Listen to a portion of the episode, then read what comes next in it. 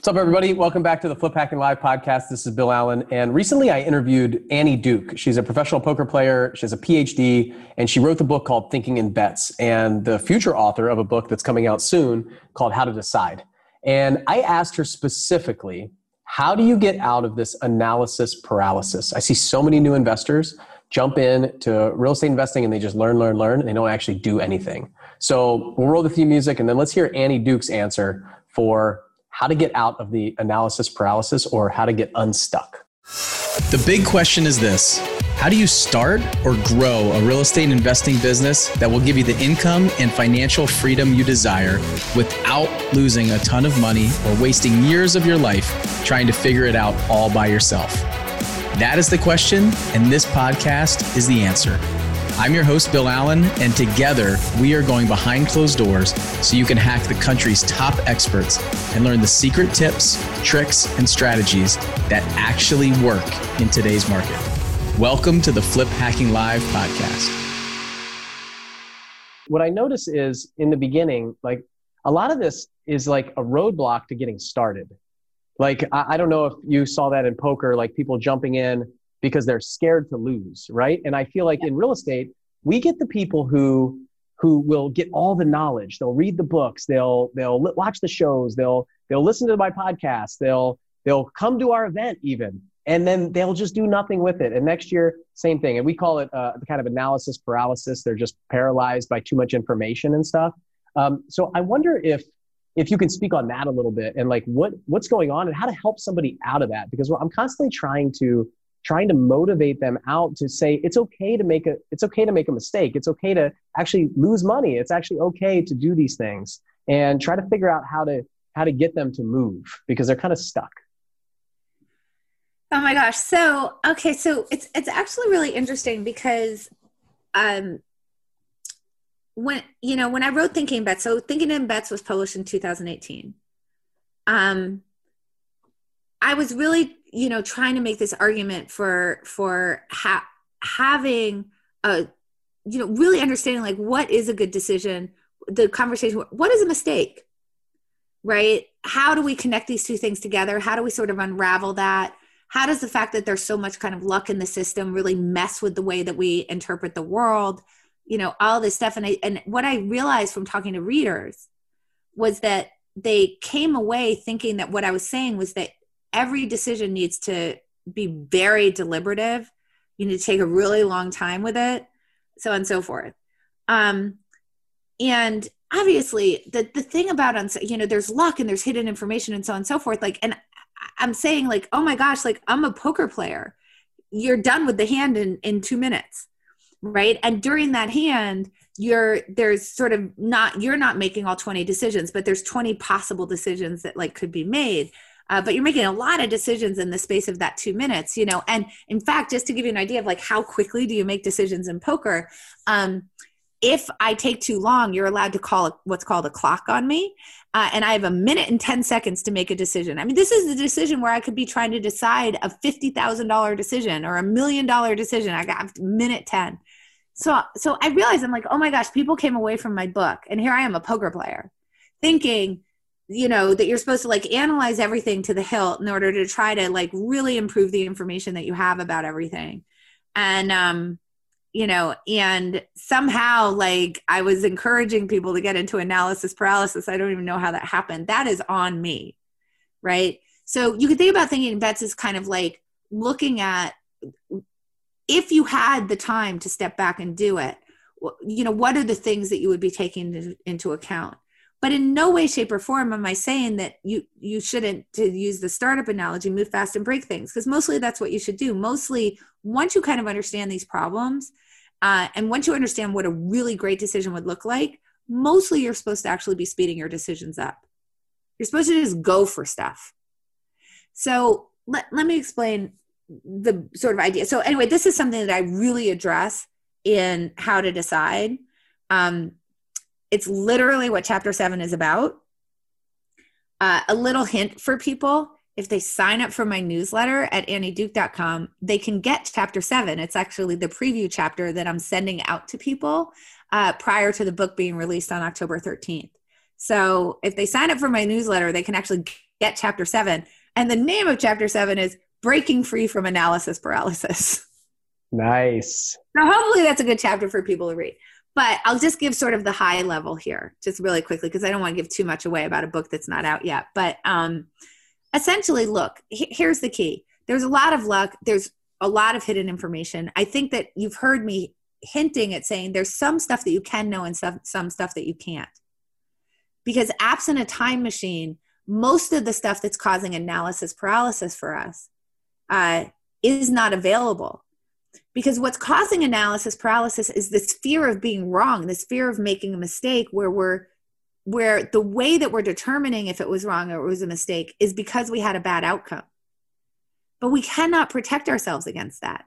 And we have the illusion that if we just waited longer if we just collected more information, if we got more data, if we talked to seven more people, if we looked at a billion more houses, that somehow we would be able to gather enough information to know to get to like over 90% sure that we are going to make money on this house that that decision was going to work out well that when we're sitting in a restaurant back in the before times and we're trying to decide between the chicken and the fish if we just asked one more person at the table or looked at one more yelp review that somehow we would know that the chicken was better than the fish but these are things that we can't know absent actually observing the outcome, which requires a time machine.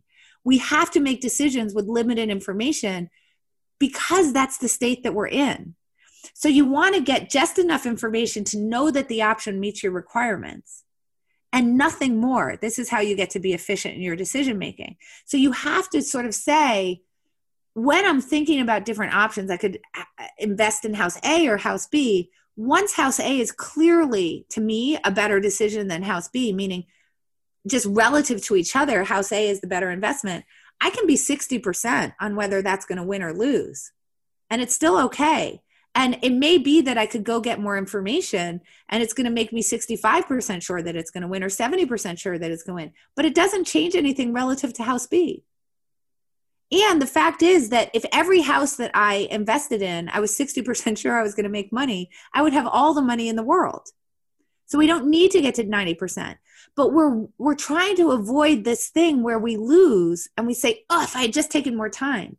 But the, there is no time that's going to get you to know the outcome. This is this is really important. So that's piece number 1 is you have to have that mindset change of thinking about there is only much so much i can know as a human being. I cannot know the outcome. So once once a house has met my requirements in other words once i've sorted out into options that i'd be willing to invest in and options i would not be willing to invest in i can pretty much just sort of pick among that set at random because i just don't have like the cognitive acuity. I don't there isn't there isn't enough information for me to really parse those options apart in a way that i can be confident in. So i should just move and go because I don't want the opportunity to go away because that's what we're costing ourselves. Someone else snaps the house up while we're doing all of our analysis on it, but it already met our requirements. And the I think the analogy that I can give you is like when you're looking at a menu, we all know here are the entrees I think I'm going to like and here are the ones I don't like. And the problem for us is that once we get to like those three things that we're thinking about, we somehow think we should be able to distinguish between the three, which we can't because we haven't tasted the food. So just just pick, right? So once it's got sort of met your requirements, just go ahead and pick. That's number one. Number two is, and this is really really important. Uh, and if you're a good flipper, you're probably already doing this. When we know that we're uncertain, we have to be uncertain because we aren't omniscient. We don't have time machines. There's just a whole bunch of stuff we can't know. It's really good in those cases to do things what's called in parallel. In other words, we have this set of things that meets our minimum requirement. And we think, I've got to just choose one thing. And then we get caught in analysis paralysis. But once you realize, oh, there's a whole bunch of things that that meet my minimum requirement you know what a really good thing for me to do is is to actually try to spread my bets across a bunch of them in other words flip more than one house at once because this is sort of helping you to defend against the luck and it's helping you to deal with the uncertainty.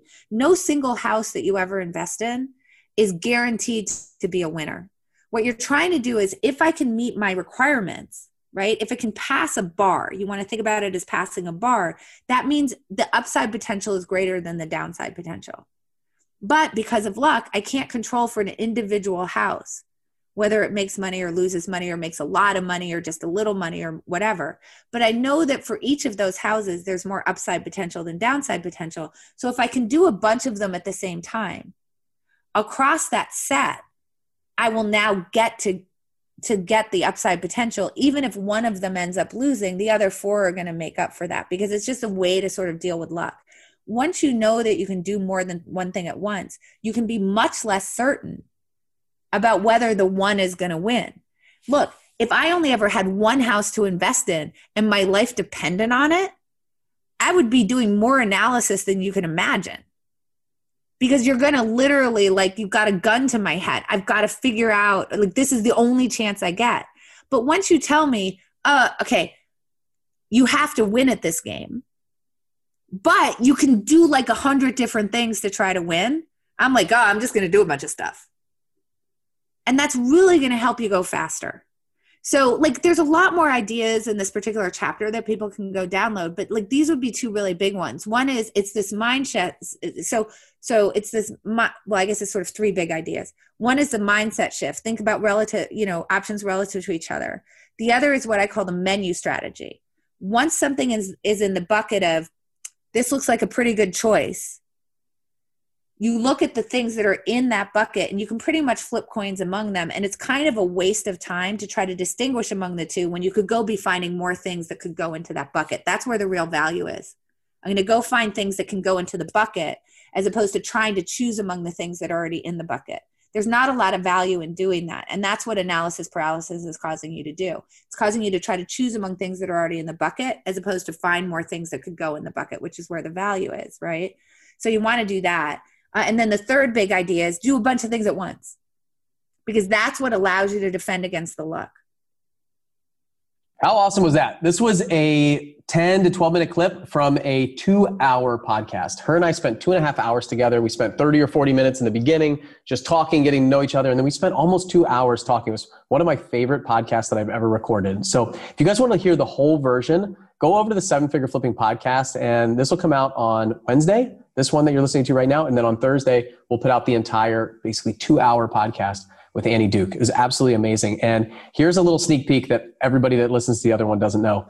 She is going to be a speaker at Flip Hacking Live this year. So I was able to talk her into coming back to Flip Hacking Live and do a fireside chat with me to talk about her book, How to Decide, and really the how of all of it. Because we talk a lot of conceptual stuff on here about making decisions and why we do, but this like new concept that she created is how to make decisions and what, like what the structure and process is. So don't miss Flip Hacking Live. Don't miss Annie Duke. If you enjoyed this 10 minute answer, then I mean, she is going to blow the doors off of it. And we have 23 other speakers on top of her that are going to come share their story. So um, the decision making process is so, so important to what we do, getting unstuck, getting out of analysis paralysis, making decisions, going, moving, um, and, and taking action. So take some action now. Go to fliphackinglive.com, grab your ticket, and in the promo code, add FHL podcast and if you do, we'll give you a bunch of bonuses. The last four years of Flip Hacking Live recordings, and then also Andy McFarland seller finance training. It's a four hour training that we used to sell for $1,500. So tickets right now are only $397. Remember, we're going to send a box of swag to your house. We're going to, uh, oh, Another tip, we just launched this Facebook group. So our Facebook groups has been launched for the Flip Hacking Live ticket holders. And there's conversations and networking going on right now inside of the private group that's exclusively for people who have a ticket. Um, and I'm going to be doing, I'm going to bring some of these speakers in there, answer questions, do all kinds of cool stuff. So go to fliphackinglive.com, grab your ticket, put in the promo code FHL podcast. Um, you're one of the listeners that I have, the loyal listeners here. So I want to make sure that we take care of you with some bonuses. Uh, have a great day and I will see you on the next podcast. Bye. Hey, it's Bill again, and I want to personally invite you to our biggest event of the year, Flip Hacking Live. If you could copy the exact deal sources, marketing strategies, negotiation tactics, and business systems of the most successful house flippers and wholesalers in the nation, how would that change your business? Flip Hacking Live is a three day event that we do just once per year, and it's happening October 15th through the 17th. We bring in the nation's top wholesalers and house flippers to walk you through everything they're doing how they're marketing directly to sellers, how they're picking up discounted off market properties, how they're doubling their close ratio with the right negotiation tactics, how they're raising millions of dollars in private money. The things they're doing that other investors aren't doing, all of it. These are the guys and gals who are actively doing deals at a high volume in today's market all across the country. You get their full attention for three days. They have agreed to hold nothing back, and you'll be right there with them so you can ask questions and get clarification on anything that you need. This is your chance to hack the nation's top flippers and wholesalers and ethically steal their exact strategies and systems. All you have to do is take notes, ask questions, and apply what you learned. But first, you need to get a ticket. We've sold out every year and ticket prices go up every few months. So go to fliphackinglive.com right now and get your tickets today. Fliphackinglive.com, October 15th through the 17th. This is an event that you cannot afford to miss.